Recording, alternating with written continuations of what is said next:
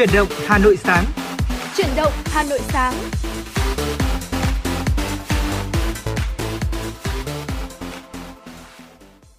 Mến chào quý vị thính giả đã đến với chương trình Chuyển động Hà Nội sáng phát sóng trực tiếp trên tần số FM 96 MHz của Đài Phát thanh và Truyền hình Hà Nội. Người đồng hành cùng quý vị thính giả trong một tiếng trực tiếp của Chuyển động Hà Nội sáng ngày hôm nay là Quang Minh và à, là Thu Quang Minh và Thu Thảo xin được mến chào quý vị. Dạ vâng ạ, Thu Thảo xin được gửi lời chào tới Quang Minh cũng như là quý vị thính giả. À, quý vị thân mến, chương trình của chúng tôi đang được phát sóng trực tiếp trên tần số FM 96 MHz của Đài Phát thanh Truyền hình Hà Nội và đồng thời cũng đang được phát trực tuyến trên website hanoitv.vn. Quý vị thính giả chúng ta có những vấn đề quan tâm cần chia sẻ hay là có những ờ, món quà âm nhạc muốn được gửi tặng tới những người thân yêu của mình, quý vị có thể tương tác với Thu Thảo, Quang Minh cùng với ekip thực hiện chương trình thông qua số hotline là 024 3773 6688 và ngoài ra thì quý vị có thể uh, tương tác với chúng tôi thông qua một trang fanpage nữa, đó là FM96 Thời sự Hà Nội quý vị nhé. Dạ vâng ạ, và nếu quý vị thính giả bỏ lỡ những khung phát sóng của chương trình truyền động Hà Nội thì cũng có thể nghe lại chương trình trên trang web hanoitv.vn, nền tảng à, ứng dụng Spotify cũng như là Apple Podcast, Google Podcast thưa quý vị. Còn bây giờ để mở đầu cho chương trình xin mời quý vị thính giả chúng ta cùng thư giãn với một giai điệu âm nhạc và Quang Minh, Thu Thảo sẽ quay trở lại với những tin tức đáng quan tâm trong buổi sáng ngày hôm nay nhìn lên cao và tôi thấy từ nơi hoang vu phương trời xa ấy, đỉnh núi cao kia như đang vẫy tay chào. Đường tôi đi còn xa lắm, còn bao hoang mang yêu phiền lo lắng còn trong tâm tâm mang theo những nghi ngờ. Và con đường kia quá dài chân ta quá ngại chẳng biết ngày mai thế nào, ra sao. Vì cuộc sống đâu là dễ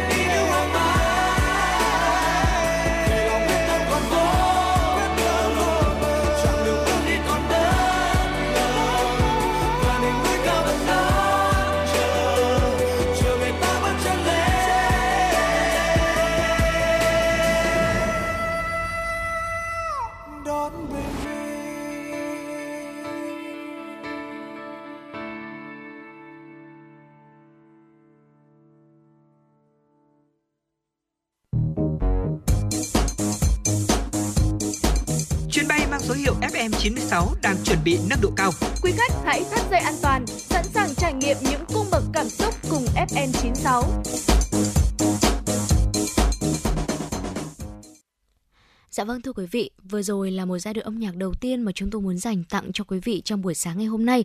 Còn ngay bây giờ quay trở lại với chuyển động Hà Nội, xin mời quý vị sẽ cùng đón nghe những thông tin đầu tiên trong khung giờ của chuyển động Hà Nội sáng nay. Thưa quý vị thính giả, chiều ngày 15 tháng 8 tại thành phố Hồ Chí Minh, Chủ tịch nước Nguyễn Xuân Phúc thực hiện nghi thức khai trương Trung tâm dữ liệu CMC Data Center Tân Thuận. Đây vừa là trung tâm dữ liệu, vừa là hạ tầng điện toán đám mây được xem là hiện đại, an toàn nhất Việt Nam hiện nay, đạt nhiều tiêu chuẩn cao của quốc tế, đáp ứng nhu cầu đa dạng của doanh nghiệp, giúp kiểm soát chi phí tốt hơn và giảm rủi ro.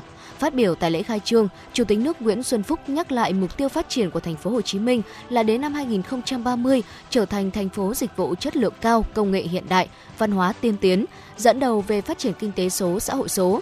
Và để đạt được mục tiêu đó, sự tham gia trực tiếp của các doanh nghiệp công nghệ có tiềm lực, tầm nhìn và tâm huyết, sáng tạo như CMC là rất quan trọng bày tỏ ấn tượng về khát vọng ý chí vươn lên ngang tầm thế giới của một số doanh nghiệp công nghệ lớn của Việt Nam, trong đó có CMC.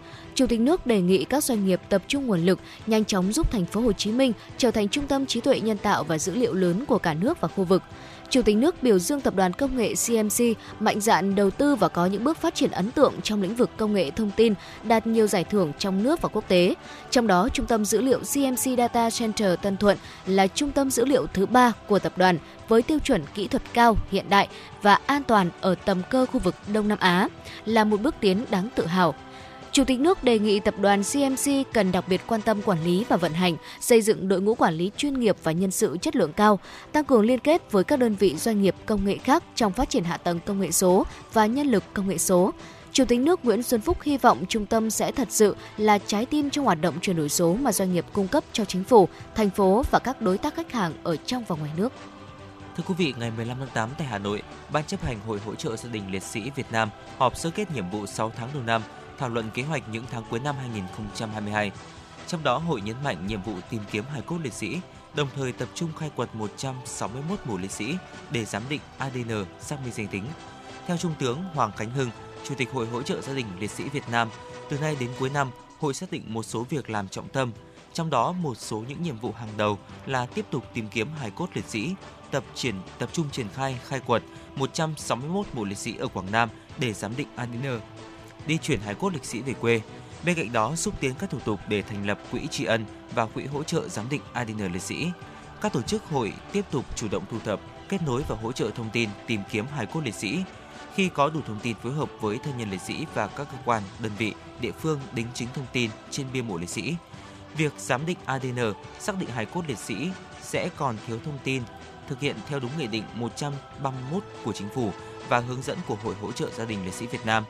Cùng với đó, tăng cường hoạt động tri ân liệt sĩ, tiếp tục đẩy mạnh công tác vận động tài trợ tạo nguồn kinh phí tri ân cho các gia đình liệt sĩ, bà mẹ Việt Nam anh hùng có hoàn cảnh khó khăn, nhất là dịp kỷ niệm 78 năm ngày thành lập Quân đội Nhân dân Việt Nam, Ngày hội Quốc phòng toàn dân ngày 22 tháng 12, kỷ niệm 50 năm chiến thắng Điện Biên Phủ trên không năm 1972 năm 2022 Ngày 15 tháng 8, Hiệp hội Phòng cháy chữa cháy và Cứu nạn Cứu hộ Việt Nam phối hợp cùng Phòng Cảnh sát Phòng cháy chữa cháy và Cứu nạn Cứu hộ Công an thành phố Hà Nội đã đến thăm hỏi, chia sẻ mất mát với gia đình ba liệt sĩ, Thượng tá Đặng Anh Quân, Thượng úy Đỗ Đức Việt và Hạ sĩ Nguyễn Đình Phúc thuộc đội Cảnh sát Phòng cháy chữa cháy và Cứu nạn Cứu hộ Công an quận Cầu Giấy đã hy sinh trong khi làm nhiệm vụ tại số 231 Quan Hoa quận Cầu Giấy ngày 1 tháng 8 vừa qua, đồng thời trao tặng mỗi gia đình một sổ tiết kiệm. Tại các gia đình, đoàn công tác đã thăm hỏi, động viên và bày tỏ biết ơn sự hy sinh của các liệt sĩ. Đại tá Phạm Trung Hiếu, trưởng phòng cảnh sát phòng cháy chữa cháy và cứu nạn cứu hộ, công an thành phố Hà Nội chia sẻ. Ba liệt sĩ là những cán bộ chiến sĩ đã được tôi luyện, rèn luyện nghiệp vụ và có nhiều đóng góp trong quá trình công tác. Sự sự ra đi của các đồng chí là nỗi mất mát không gì bù đắp lại của gia đình, cũng là nỗi đau xót, mất mát to lớn của lực lượng và của cộng đồng.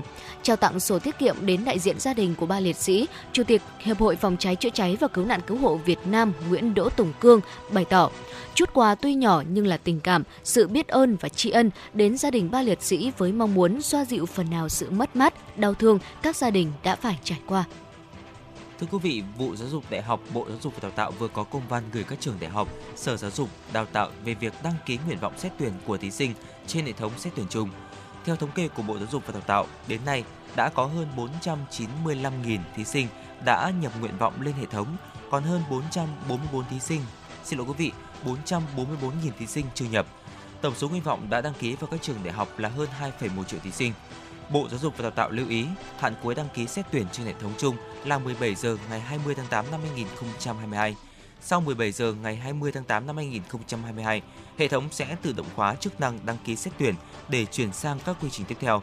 Từ ngày 21 tháng 8 đến ngày 28 tháng 8, hệ thống chỉ cho phép thí sinh nộp lệ phí xét tuyển theo phương thức sử dụng kết quả thi, các phương thức khác không phải nộp.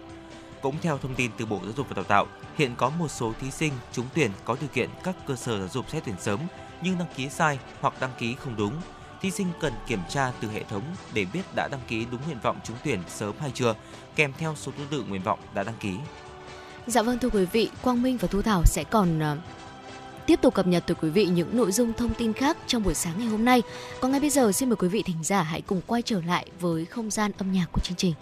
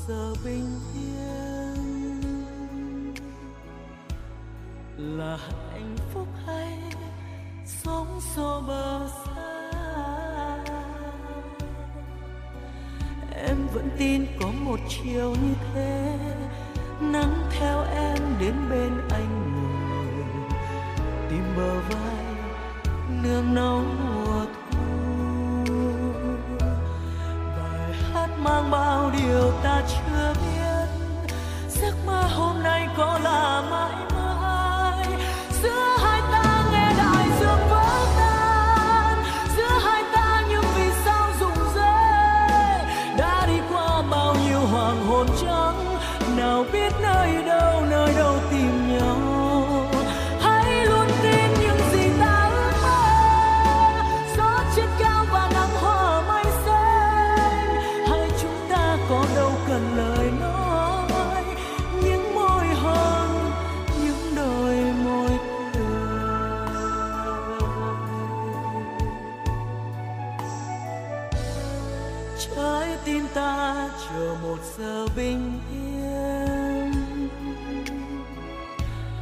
là hạnh phúc hay sống xô bờ xa?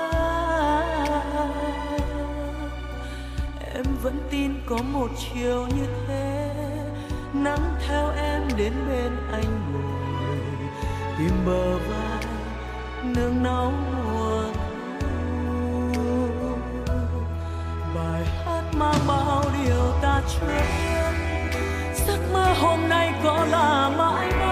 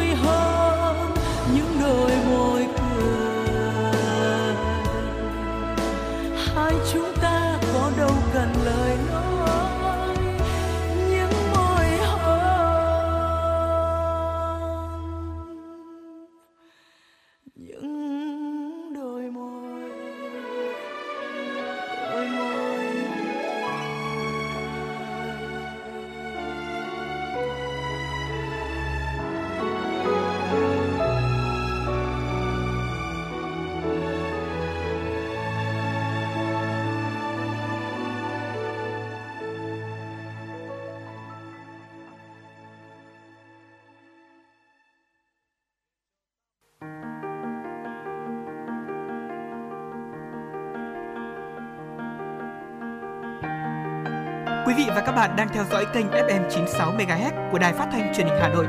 Hãy giữ sóng và tương tác với chúng tôi theo số điện thoại 024 3773 6688.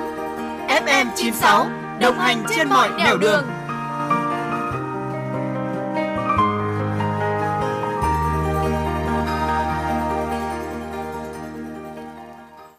Quý thính giả đã quay trở lại với chuyển động Hà Nội sáng và à, Quang Minh Thu Thảo vừa mới cập nhật được một thông tin dự báo thời tiết từ quý vị ngày hôm nay tại khu vực Hà Nội ờ, thì nắng nóng sẽ bắt đầu xuất hiện nhiều hơn ở khu vực thủ đô Hà Nội, Việt Trì, Tuyên Quang và khu vực Tây Bắc Bộ.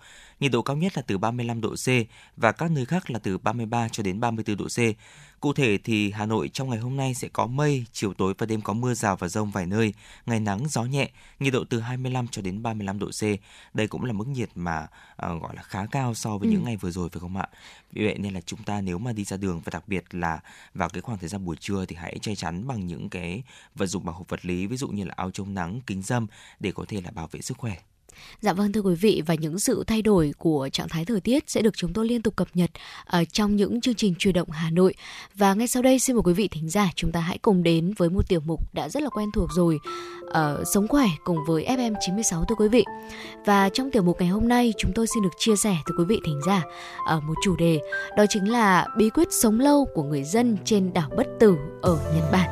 Ngay đến đảo Bất Tử thì không biết là ờ, quý vị thính giả có thấy tò mò hay không Ờ, nhưng mà đã được mệnh danh như vậy thì chắc chắn là ở đây người ta phải có những cái bí quyết rất là hay để có Dạ thể vâng duy trì được ờ, cái biệt danh này đúng không ạ? Dạ vâng ạ, từ rất là lâu rồi thì người dân Nhật Bản luôn luôn được nổi tiếng bởi cái ờ, tuổi thọ rất là cao phải không Ừ. ạ? Tuy nhiên thì có một hòn đảo ở Nhật Bản cái tuổi thọ trung bình lại còn cao hơn của cả nước nữa thưa quý vị. Ừ. Đó chính là quần đảo ờ, Okinawa là một đảo lớn nhất của quần đảo lưu cầu, Nhật Bản. Ngoài vẻ đẹp thiên nhiên tuyệt vời thì nơi đây còn nổi tiếng bởi tuổi thọ trung bình cao của người dân bản địa. Cụ thể thì số người sống đến hoặc là quá 100 tuổi cao ở đây thì gấp 4 lần so với bất kỳ nơi nào khác ở trên hành tinh. Chính điều này thì đã đưa hòn đảo nổi tiếng lên một số những ít, những cái khu vực xanh có tên gọi là Blue Zone trên toàn cầu.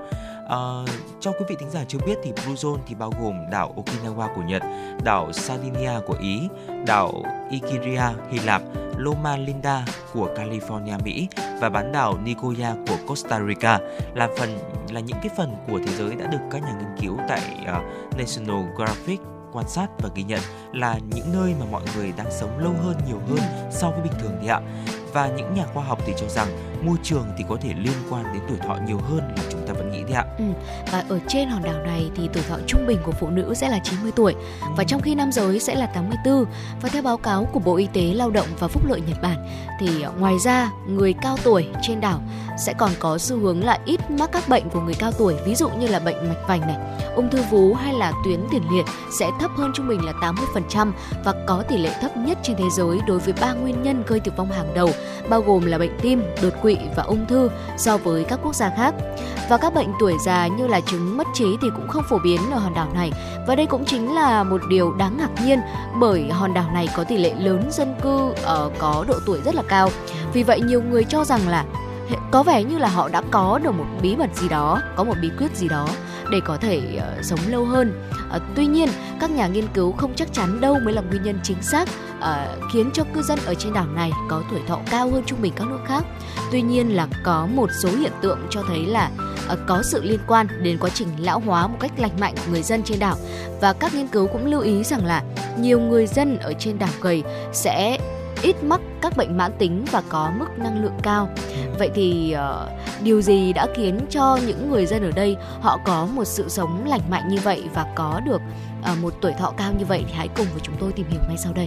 Dạ vâng ạ, theo một nghiên cứu thì đã phát hiện ra rằng cấu tạo gen của cư dân tại đây cũng giúp ngăn ngừa những bệnh tự miễn dịch thưa quý vị à, nó cũng ngăn ngừa những cái bệnh viêm nhiễm này.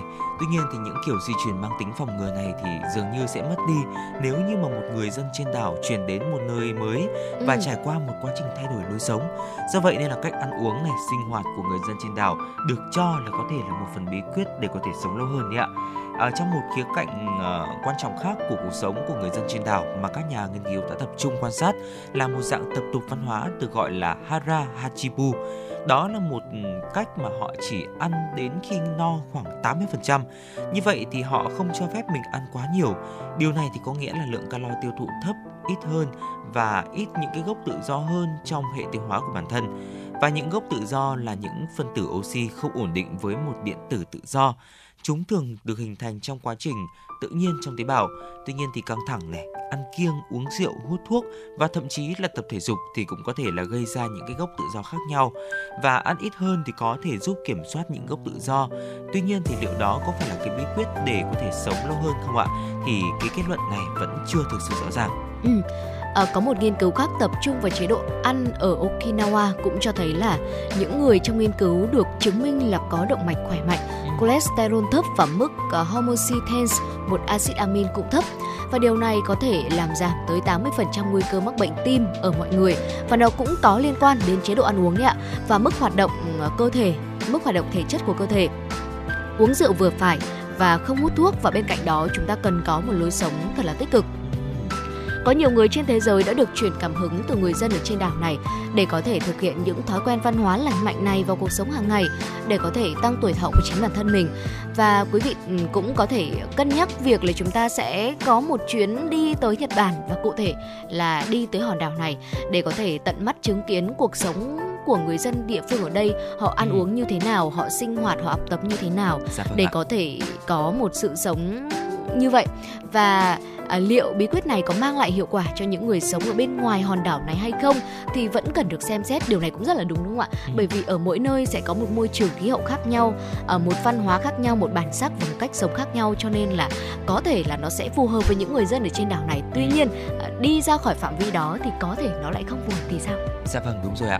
Tuy nhiên thì cũng có một cái điều mà con mình nghĩ rằng là bất di bất dịch đó ừ. là cái chế độ ăn uống một cách lành mạnh Đúng cũng rồi. như là hoạt động thể chất này có một cái lối sống tích cực ba cái điều đó thì nó sẽ dẫn đến cái việc là chúng ta sẽ có một cuộc sống tốt có một cái sức khỏe tốt và từ đó thì sẽ dẫn đến việc là à, chúng ta sẽ có một tuổi thọ cao hơn thưa quý vị ừ. và vừa rồi là một số chia sẻ của chúng tôi trong tiểu mục sống khỏe cùng FM96 hy vọng là quý vị thính giả chúng ta sẽ có thêm những uh, góc nhìn những cái động lực để chúng ta có thể là sống một cách uh, lành mạnh hơn vui khỏe hơn thưa quý vị còn bây giờ xin được quay trở lại với không gian âm nhạc của FM96 ca khúc Mùa thu cho em qua tiếng hát của Trinh.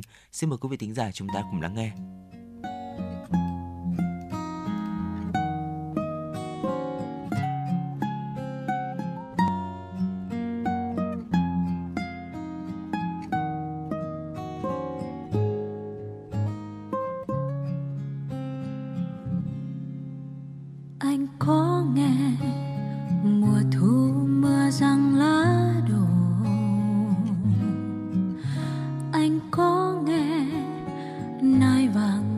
khúc yêu đương. Và anh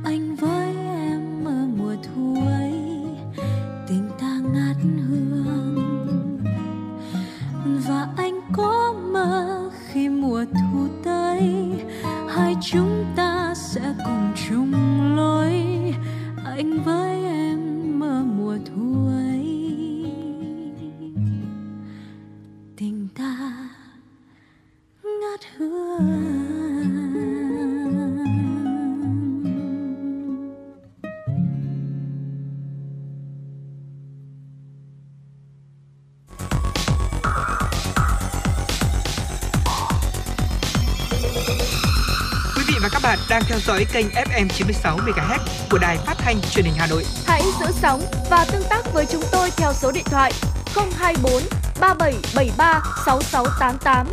FM 96 đồng hành trên mọi nẻo đường. Quý thính giả đã quay trở lại với chuyển động Hà Nội sáng và ngay bây giờ à, xin mời quý vị thính giả chúng ta cùng tiếp tục cập nhật những tin tức đáng quan tâm. Thưa quý vị và các bạn, chiều ngày 15 tháng 8, theo tin từ Bộ Y tế, trong 24 giờ qua, nước ta ghi nhận 1.695 ca mắc COVID-19, tăng 267 ca so với ngày trước đó. Cùng với đó, số bệnh nhân nặng phải thở oxy cũng tăng lên 124 ca. Như vậy, kể từ đầu dịch đến nay, Việt Nam có 11 triệu 367.479 ca nhiễm, đứng thứ 12 trên 227 quốc gia và vùng lãnh thổ. Trong khi với tỷ lệ số ca nhiễm trên 1 triệu dân, Việt Nam đứng thứ 112 trên 227 quốc gia và vùng lãnh thổ. Bình quân cứ 1 triệu người thì sẽ có 114.603 ca nhiễm. Về tình hình điều trị, có thêm 9.257 bệnh nhân được công bố khỏi bệnh trong ngày, nâng tổng số ca được điều trị khỏi là 10 triệu 029.826 ca. Về số bệnh nhân tử vong, trong 24 giờ qua, nước ta không ghi nhận ca mắc COVID-19 tử vong. Tổng số ca tử vong do COVID-19 tại Việt Nam tính đến nay là gần 44.000 ca, chiếm tỷ lệ 0,4% so với tổng số ca nhiễm. Tổng số ca tử vong xếp thứ 24 trên 227 quốc gia, vùng lãnh thổ. Số ca tử vong trên 1 triệu dân xếp thứ 134 trên 227 quốc gia vùng lãnh thổ trên thế giới.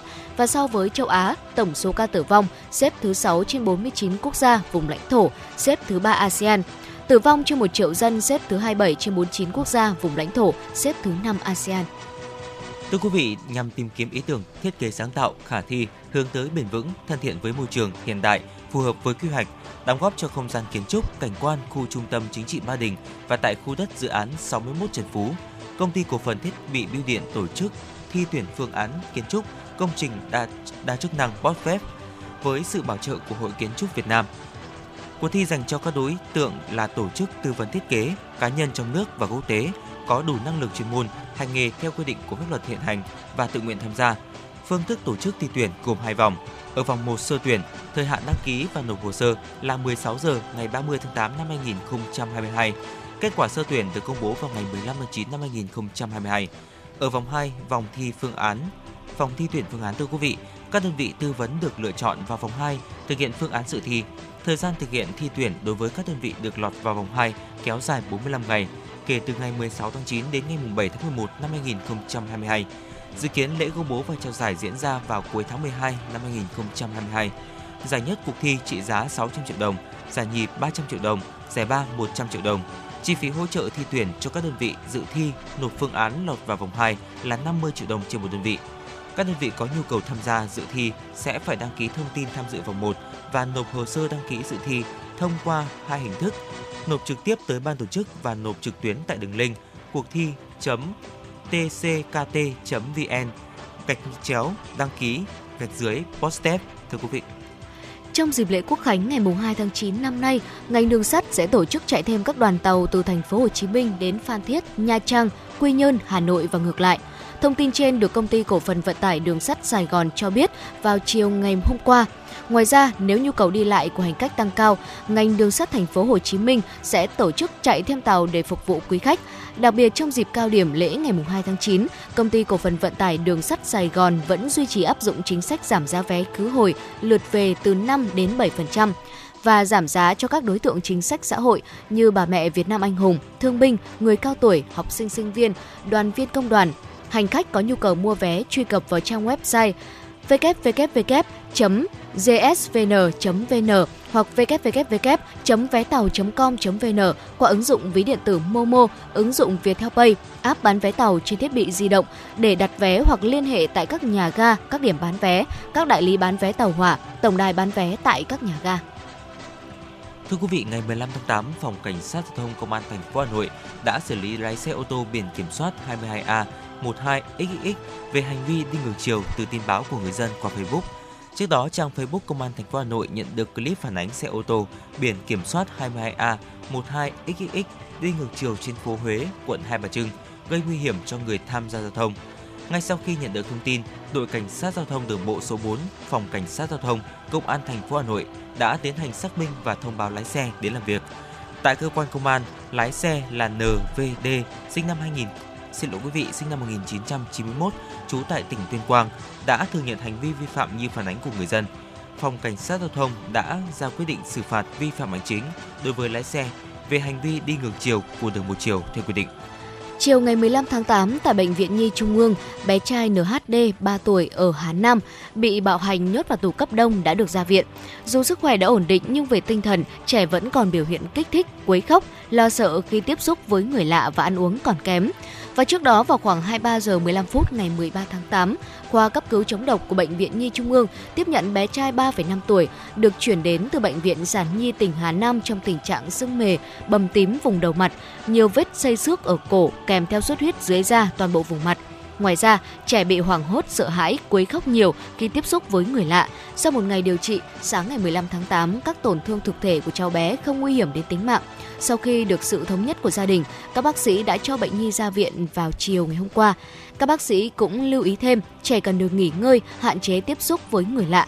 Đặc biệt là bố mẹ nên thường xuyên ở bên cạnh động viên, tạo niềm vui và cảm giác an toàn cho trẻ để giảm tối đa các hoảng loạn, tổn thương về mặt tinh thần, đồng thời tiếp tục theo dõi thêm các ảnh hưởng tâm lý của trẻ về sau.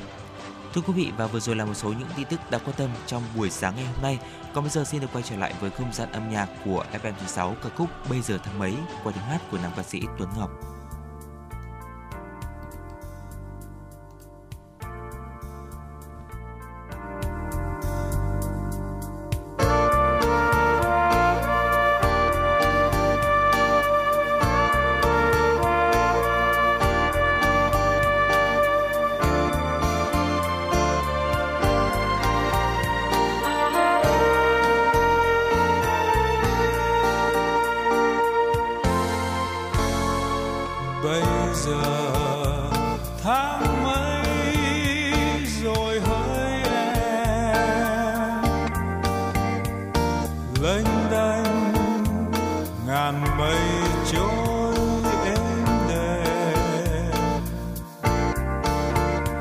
Chiều nay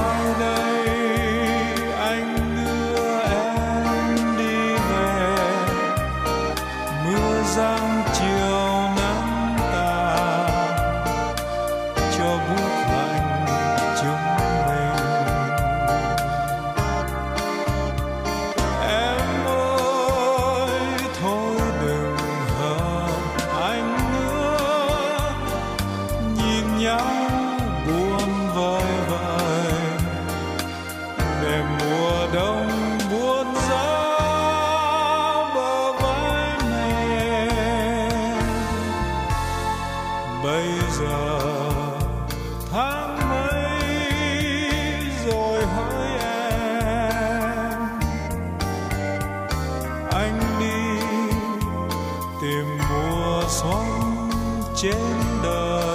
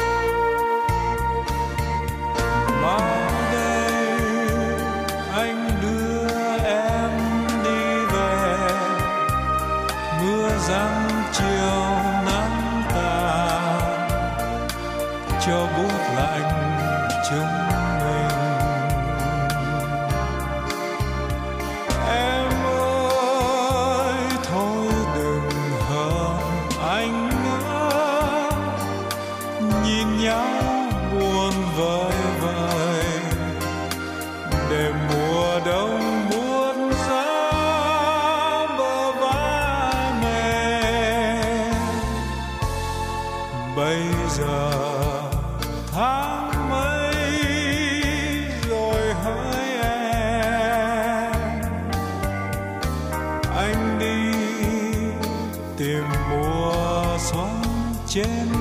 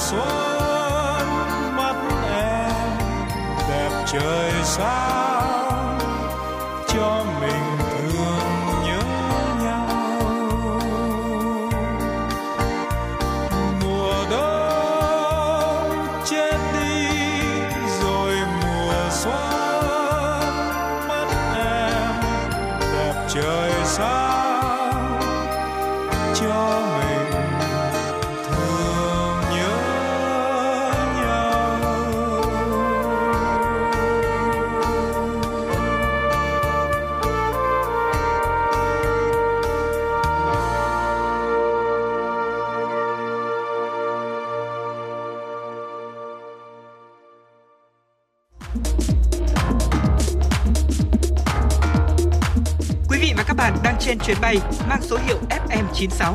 Hãy thư giãn, chúng tôi sẽ cùng bạn trên mọi cung đường. Hãy giữ sóng và tương tác với chúng tôi theo số điện thoại 024 3773 6688.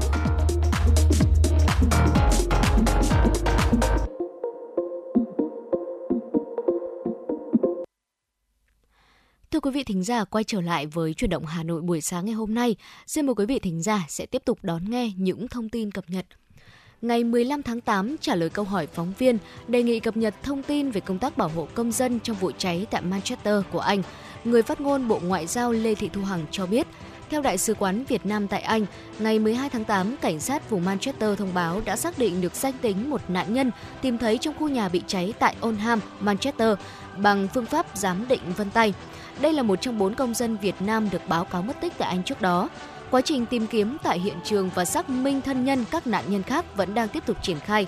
Ngay sau khi nhận được thông tin, Cục lãnh sự Bộ Ngoại giao đã liên hệ và gửi lời chia buồn tới gia đình nạn nhân, đồng thời hướng dẫn gia đình các thủ tục hậu sự cần thiết.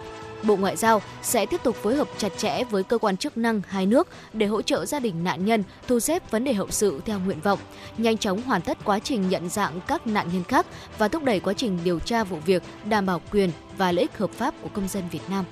Thưa quý vị, hệ thống thông tin về cháy rừng châu Âu ngày 14 tháng 8 cho biết số vụ cháy rừng tại châu Âu ở bắt đầu năm tới nay đã tăng mức kỷ lục với gần 660.000 hecta rừng bị tàn phá. Nhiều người dân phải rời bỏ nhà cửa, nhiều khu rừng bị thiêu rụi ở các nhà nước như là Áo, Croatia, Pháp, Hy Lạp, Italia, Bồ Đào Nha và Tây Ban Nha.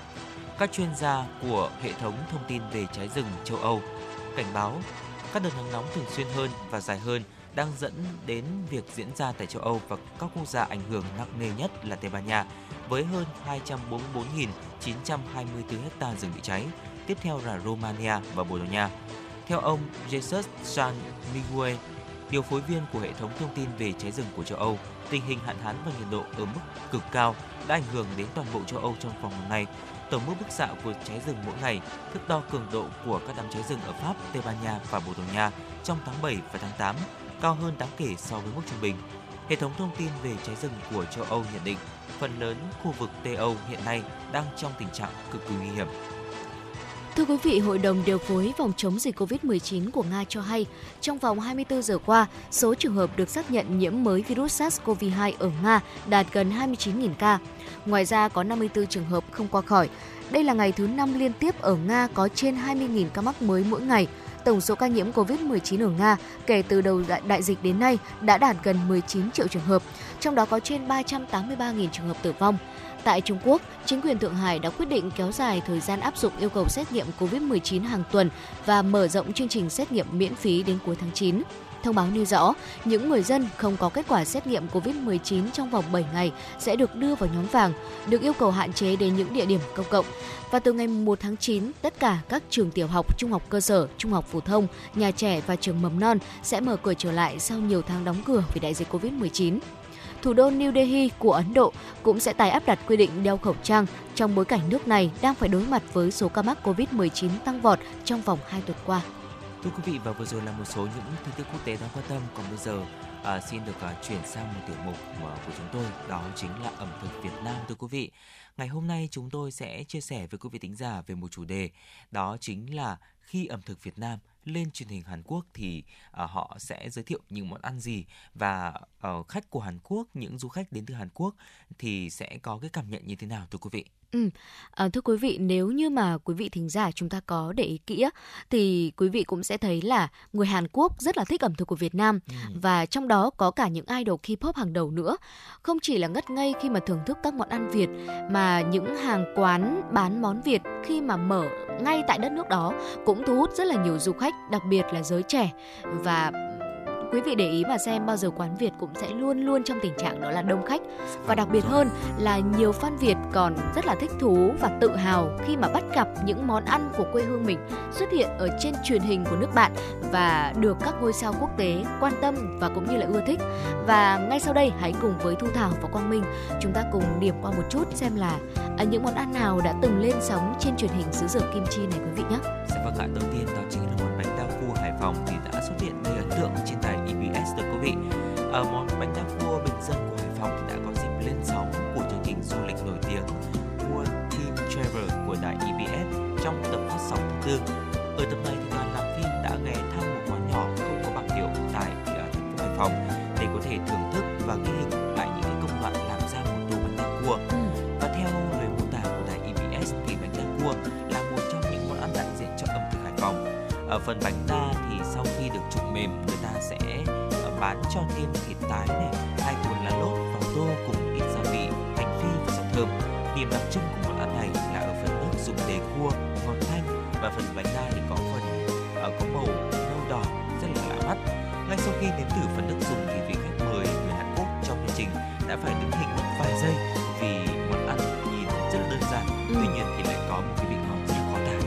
Dạ vâng ạ, và món ăn tiếp theo bên cạnh bánh đa cua được xuất hiện ở trên truyền hình Hàn Quốc đó chính là bún chả Hà Nội. Và món ăn này đã hạ gục bộ tứ mukbang của chương trình Tasty Guy Trong tập 151 của chương trình ẩm thực ăn khách Tasty Guy món bún chả nổi tiếng của Hà Nội đã được giới thiệu đến đông đảo khán giả Hàn Quốc.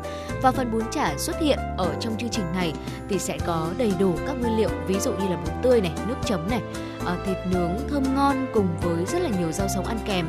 Và ngoài ra thì à, trong tập này còn có thêm nem rán rất là hấp dẫn nữa. Và khi mà bún chả được mang ra thì bộ tứ mukbang của chương trình đều à, tỏ ra rất là háo hức trước ngoại hình hấp dẫn và hương thơm nước mũi của món bún chả này. Và sau khi mà nếm thử thì các thành viên cảm thấy rất là hài lòng với hương vị mặn ngọt hài hòa của bún chả. Nam diễn viên hài Moon Chae-yoon có chia sẻ rằng là bún chả là một món ăn Việt Nam rất hợp khẩu vị với mình.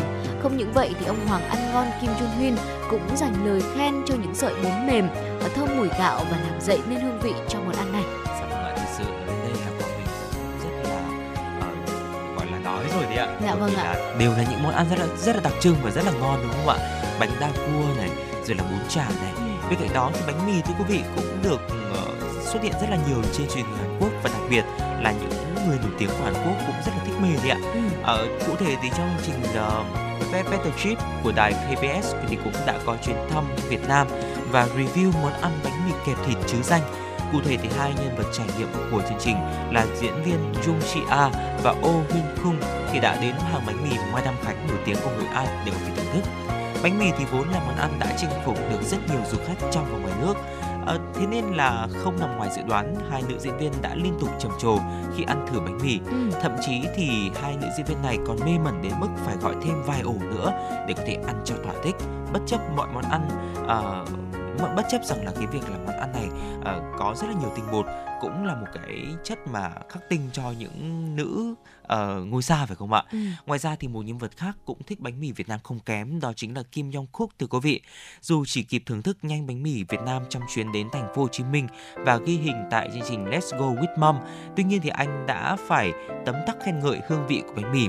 Và nói đến đây thì Quang Minh mới nhớ rằng là ở Hội An đấy ạ dạ. là một thành phố mà cũng có rất là nhiều du khách Hàn Quốc ừ. và con mình thấy rằng là cái hàng bánh mì nổi tiếng ở Hội An tự nhiên tôi lại quên mất tên à bánh mì Phượng dạ, đúng vâng rồi ạ. bánh mì Phượng và bánh mì Madame Khánh như là uh, chúng tôi vừa chia sẻ thì ạ thực sự là có rất là nhiều du khách Hàn Quốc xếp hàng dài để có thể thưởng thức món bánh mì chứa danh của chúng ta và thực ừ. sự là món bánh mì uh, là một cái món ăn mà rất là dân dã rất là đáng tự hào và cũng ừ. rất là ngon phải không ạ cụ thể đó chính là uh, hoa hậu Hồng Hanie khi mà ra đấu trường nhan sắc quốc tế vào năm 2018 thì trong phần thi trang phục dân tộc ừ. cũng đã lấy một cái bộ trang phục uh, lấy cảm hứng từ bánh mì của chúng ta để có thể dự thi và cũng đã gây được ấn tượng rất là lớn đến với bạn bè và du khách quốc tế thưa quý vị. Dạ vâng ạ chỉ là một chiếc bánh mì thôi thế nhưng mà chúng ta cũng có thể coi đó là một nền văn hóa của đất nước mình chính xác. À, tiếp theo nữa đó chính là ở dàn sao Tân Tây Du Ký đổ mồ hôi đầm đìa khi mà thử mì cay 7 cấp độ của Việt Nam. Ở trong Tân Tây Du Ký với điểm đến mùa 4 đó là Việt Nam và có một dàn sao nổi tiếng gồm uh, Kyu uh, Song Min Ho, An Jae Hin và Kang Ho Dong đã ghé thăm quần đảo Cát Bà và thưởng thức món mì cay 7 cấp độ trong bữa tối. Và tại đây thì dàn sao Hàn này đã tham gia trò chơi đoán tên nghệ sĩ ở trong ảnh và cứ mỗi lượt ừ, đoán sai thì nồi mì đó sẽ được bỏ thêm một thìa ớt loại cay đặc biệt và khi mà trò chơi kết thúc á, thì các thành viên vẫn được thưởng thức mì cay nhưng mà kèm theo đó là 9 thìa ớt. Tuy là phần mì cay nồng đến mức là các thành viên tất cả mọi thành viên trong nhóm này thì đều tái mặt toát mồ hôi, thế nhưng mà không ai dừng đũa được bởi vì hương vị quá là đỗi uh, ngon của món ăn này. Ừ, dạ vâng ạ. Đồ ăn Hàn Quốc thì nổi tiếng với màu sắc là uh, đỏ đúng không ạ? Ừ. Nhìn thì có vẻ là cay ấy, thưa quý vị. Tuy nhiên thì khi mà chúng ta ăn vào thì ớt bột Hàn Quốc thì cũng không quá cay đâu ạ. Ừ. Mà cái uh, việc mà chúng ta ăn cay ở Việt Nam đấy ạ, nó mới là một cái điều mà khiến người Hàn Quốc phải ngả mũ nề phục thưa quý vị. Và tiếp theo chúng ta hãy cùng đến với vùng sông nước để chúng ta có thể là thưởng thức món hủ tiếu bán ở trên nghe ở Cần Thơ đã hấp hồn đầu bếp nổi tiếng Hàn Quốc thưa quý vị. Ừ. Cụ thể thì món hủ tiếu từ bán trên ghe lên đênh là một dạng ẩm thực vô cùng thú vị ở miền Tây sông nước và trong lần đến Cần Thơ ghi hình của chương trình World Team Travel của đài EBS thì đầu bếp uh, Jung Koo Huynh người đã tham gia trải nghiệm đã có dịp thưởng thức món hủ tiếu này ở chợ nổi Cái Răng là một chợ nổi rất nổi tiếng rồi. Uh, sau khi ăn thử thì đầu bếp uh, đã tỏ ra vô cùng thích thú và chén hết tô hủ tiếu chỉ trong vài phút chốc. Ừ. Đặc biệt thì uh, Jung Koo Huynh thì còn chia sẻ rằng anh không hiểu vì sao món ăn này lại có vị ngon bất ngờ đến như vậy. Thậm chí thì anh còn đòi theo cô chủ về nhà học bí quyết để uh, khiến cho uh, không ít khán giả Việt Nam đã phải bật cười với cái mong muốn này đấy ạ. Dạ vâng ạ, Thu Thảo có để ý rằng là ở trên nền tảng TikTok đấy ạ, ừ. thì có rất là nhiều video uh, được uh, chia sẻ đó là có vợ người Việt này, có chồng người Hàn và họ làm những video mukbang các món ăn của Việt Nam và tôi có để ý rằng là phản ứng của những người Hàn Quốc ở trong những video đấy họ đều rất là yêu thích những món ăn Việt Nam và tò mò muốn được khám phá tất cả những món ăn của Việt Nam mà người vợ của họ giới thiệu. À, điều đó chứng tỏ rằng là à, hương vị của những món ăn Việt Nam nó cũng rất là hấp dẫn đấy chứ và nó thu hút được cả những người dường như là khó tính nhất. Dạ vâng đúng rồi ạ.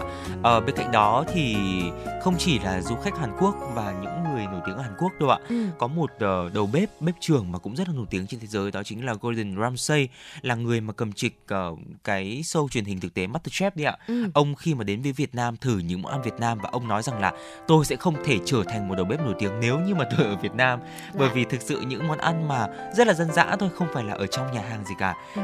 Đều là những món ăn mà ví dụ như là uh, những món bún này những món ở trên chợ nổi hay là món bánh mì là những món ăn mà được đầu bếp tài ba này đã thử qua và đầu bếp thì cũng đã chia sẻ rằng là tôi sẽ không thể nào mà trở thành một đầu bếp nổi tiếng khi mà chúng ta ở Việt Nam một nơi mà mọi người đều có thể trở thành một đầu bếp rất là nổi tiếng thưa quý vị.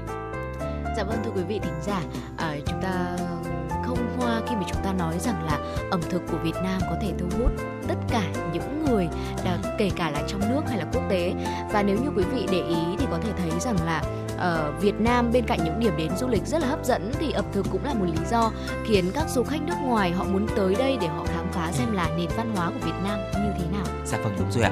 Và cụ thể thì ở đầu bếp này thì trong khi mà uh, quay trở về để có thể làm việc ở cái sâu chương trình thực tế vua đầu bếp đấy ạ, ừ. thì ông đã mang món hủ tiếu của Việt Nam ra để làm thử thách trong đề bài của chương trình đấy ạ. À. Và con Minh thì có biết rằng là năm ngoái ở trong cuộc thi MasterChef của Úc cũng đã có một cái thử thách đó chính là làm món thịt kho tàu thưa quý vị. Ừ. Một món mà rất là đơn giản của Việt Nam thôi. Tuy nhiên thì lại là một cái thử thách rất là lớn bởi vì là uh, để mà có một cái hương vị đặc trưng này miếng thịt vừa mềm uh, và cái màu sắc cái nước hàng đấy ạ nó ra được chuẩn vị thì cũng là một cái điều rất là khó khăn và con mình còn nhớ đó chính là Christina đúng không ạ một người Việt à một người Mỹ gốc Việt của Việt Nam uh, cũng là quán quân uh, khiếm thính khiếm thị đầu tiên của Đã. Dạ. chương trình MasterChef ở Mỹ thì cũng đã mang đến chương trình một món rất là đơn giản thôi uh, nhưng mà đã chiến thắng uh, cuộc thi đó chính là uh, món cá kho tộ thưa quý vị. Dạ, đó vâng cũng chính là những cái món ăn rất là dân dã rất là uh, truyền thống của Việt Nam. Tuy nhiên thì lại mang đến cho chúng ta rất là nhiều cái niềm tự hào thưa quý vị. Ừ. dạ vâng thưa quý vị thính giả. Và đó chỉ là một số món ăn có thể gọi là được đại diện cho Việt Nam. Và may mắn xuất hiện ở trong những uh, clip truyền hình ở trên uh, Hàn Quốc. Uh, tuy nhiên, uh, tôi nghĩ rằng là nếu như mà có một series về ẩm thực Việt Nam thì không biết là có tập cuối hay không bởi vì là có quá là nhiều món ăn hấp dẫn dạ vâng. đáng được lên sóng. Và quý vị thân mến, những chia sẻ vừa rồi thì cũng đã kết thúc một tiếng trực tiếp của truyền động Hà Nội buổi sáng ngày hôm nay. Uh, những người thực hiện chương trình chỉ đạo nội dung Nguyễn Kim Khiêm, chỉ đạo sản xuất Nguyễn Tiến Dũng, tổ chức sản xuất Lê Xuân Luyến, biên tập Xuân Luyến, MC Thu Thảo Quang Minh, thư ký Mai Liên cùng kỹ thuật viên Bảo Tuấn thực hiện. Và quý vị đừng quên chúng ta sẽ còn gặp lại nhau trong khung giờ buổi trưa ngày hôm nay từ 10 giờ tới 12 giờ trên tần số FM 96 MHz của Đài Phát thanh Truyền hình Hà Nội. Và thay cho lời chào kết của chương trình, xin được gửi tặng từ quý vị thính giả một đại giai điệu âm nhạc. Chúc quý vị sẽ có một ngày mới thật nhiều niềm vui.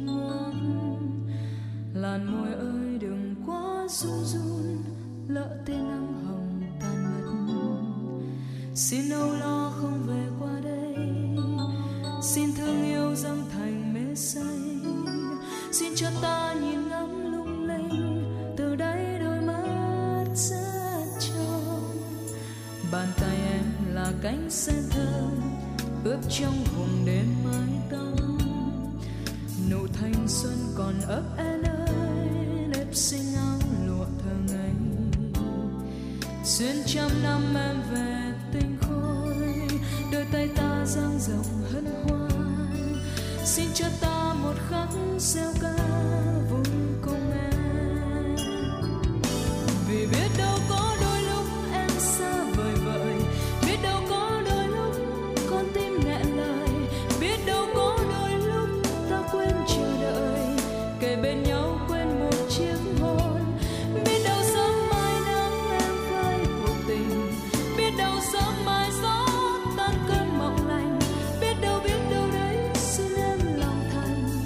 đâu